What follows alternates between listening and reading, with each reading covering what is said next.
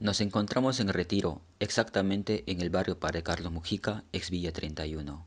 Estaremos charlando con el padre Guillermo, referente importante del club y de la parroquia. Soy el padre Guillermo, párroco de la parroquia Cristo Obrero del barrio Padre Carlos Mujica y presidente del club Padre Mujica de este barrio. ¿Cómo nace el club? Hace años, ya seis años, con la idea de de juntar a niños, niñas y adolescentes y jóvenes eh, desde un lugar sano de prevención, se nos ocurrió eh, armar este espacio que comenzó como una escuelita de fútbol y que luego eh, fue creciendo hasta ser hoy la Asociación Civil, Club Padre Carlos Mujica. ¿no? A través de la prevención llegar a, a los chicos y a las chicas para que vayan creciendo ya desde chiquititos en valores humanos, cristianos, y que eso les sirva para ir armando un proyecto de vida, ¿no? Y que no estén en una esquina, eh, en una ranchada, sino que estén creciendo en un lugar sano y, acompañados por, por, profes del barrio y de otros que también no lo son y que, y que los ayudan en ese camino de crecimiento. ¿Cuál es importante ¿no? el club en un barrio? Como lo vengo diciendo, justamente un un pibe en el club es un pibe menos en la calle, o una piba menos en la calle. Eh, todos conocemos que en nuestros barrios populares, los chicos y chicas que quedan expuestos en las calles, en las esquinas, les va a llegar mucho más rápido la droga, la delincuencia y otras cosas que no nos gustan. Eh, entonces, ¿cuál es la propuesta? Ir creciendo en un lugar sano, ir armando día a poquito un proyecto de vida donde puedan crecer sanamente y elegir después qué quieren hacer. ¿Con cuántos chicos inició el club? Con muy pocos, eran 40, 50 como mucho. Y hoy llegamos a, los 500 chicos y chicas de todas las edades, de 6 años hasta los grandes, ¿no? De 18, 19, 20. Aparte del fútbol, ¿qué otras actividades se dan acá?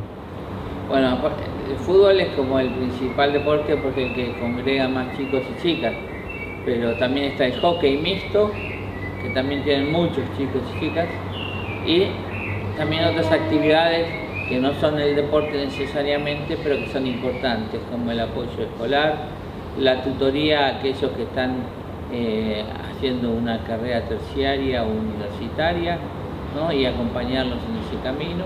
Y después muchos profes auxiliares que, que ayudan a los profes, ¿no? y mientras van haciendo estudio, ¿no? su carrera. Justamente estaba investigando sobre eso y hay acá jóvenes eh, voluntarios, ¿sí? ¿Nos puedes contar un poco de eso?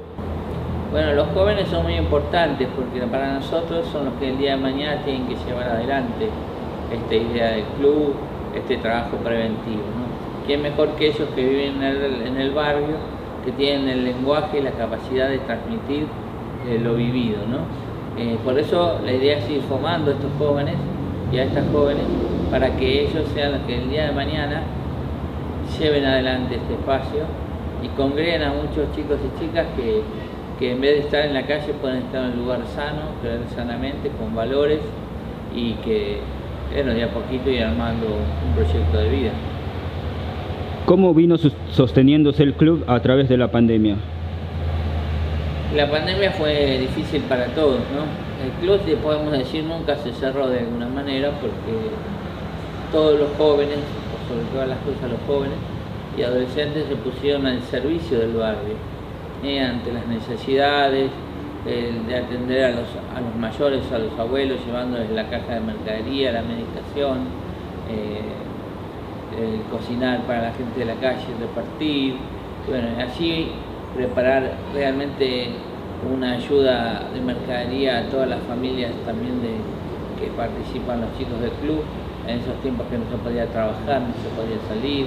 Bueno, solidariamente el club se fue, eh, como podríamos decir, transformando, ¿no? Eh, en, un lugar donde eh, se trataba de dar una respuesta a las necesidades en ese momento de la pandemia. ¿no? Por supuesto que el sostenimiento del club es difícil, eh, porque nosotros tenemos que recordar que nuestro club es un club cuota cero, es decir, no se cobra cuota para que justamente el que menos puede pueda estar.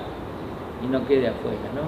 Bueno, eso hace que todo sea más difícil, por eso con creatividad, con mucho sacrificio y esfuerzo, se tratan siempre de buscar las formas de tener los recursos necesarios para que esto siga funcionando como, lo está haciendo.